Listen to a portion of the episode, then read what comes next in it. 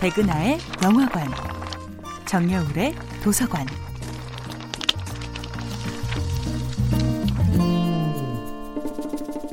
안녕하세요. 여러분과 아름답고 풍요로운 책 이야기를 나누고 있는 작가 정여울입니다.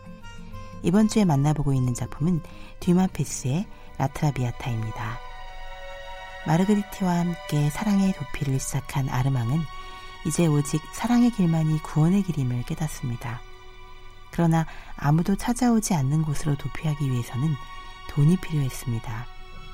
생활고를 겪던 마르그리트는 급기야 아르망 몰래 자신의 보석들과 마차, 값비싼 옷까지 팔아 넘기게 되고 이를 알게 된 아르망은 자신의 몫으로 남겨진 유산을 마르그리트를 위해 쓰기로 합니다. 돈 문제가 걸리자 아르망의 아버지 또한 가만히 있지 않습니다. 아르망의 아버지는 자신의 아들이 창부와 사랑에 빠졌다는 것, 그리고 자신이 아들에게 남겨줄 유산이 창부를 위해 쓰여질지도 모른다는 사실을 알고 큰 충격을 받습니다.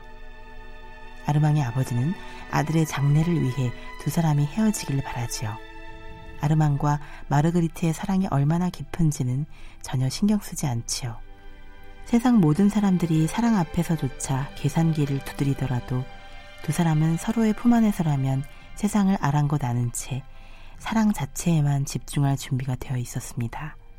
항상 문 남성들의 시선 속에서 살아오던 마르그리트는 처음으로 자신을 신경도 쓰지 않는 시골 사람들의 무리 속에 섞여서 보통 여자의 행복을 누릴 수 있게 되었습니다. 완벽한 전원 풍경 속에서 두 사람은 오직 서로의 시선 안에서만 깨어 있고 서로의 팔 안에서만 잠들어 있기로 한 것입니다. 스토리는 이토록 신파적이지만 이 작품이 건드리고 있는 테마는 거의 잔혹극에 가깝습니다.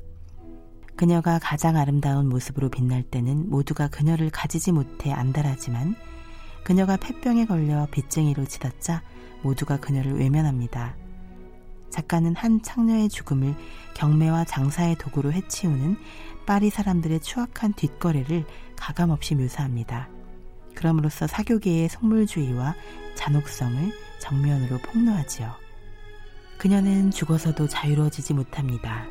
그녀를 묻은 몽마르트르 묘지에서 그녀의 시신은 한때 창녀였다는 이유로 쫓겨나기까지 합니다. 오페라와 영화는 그녀의 죽음 이후를 잘 다루지 않지만 듀마피스의 원작 소설에서는 그녀의 죽음을 둘러싼 수많은 속물들의 이전 투구를 너무도 생생하게 그려냅니다. 정여울의 도서관이었습니다.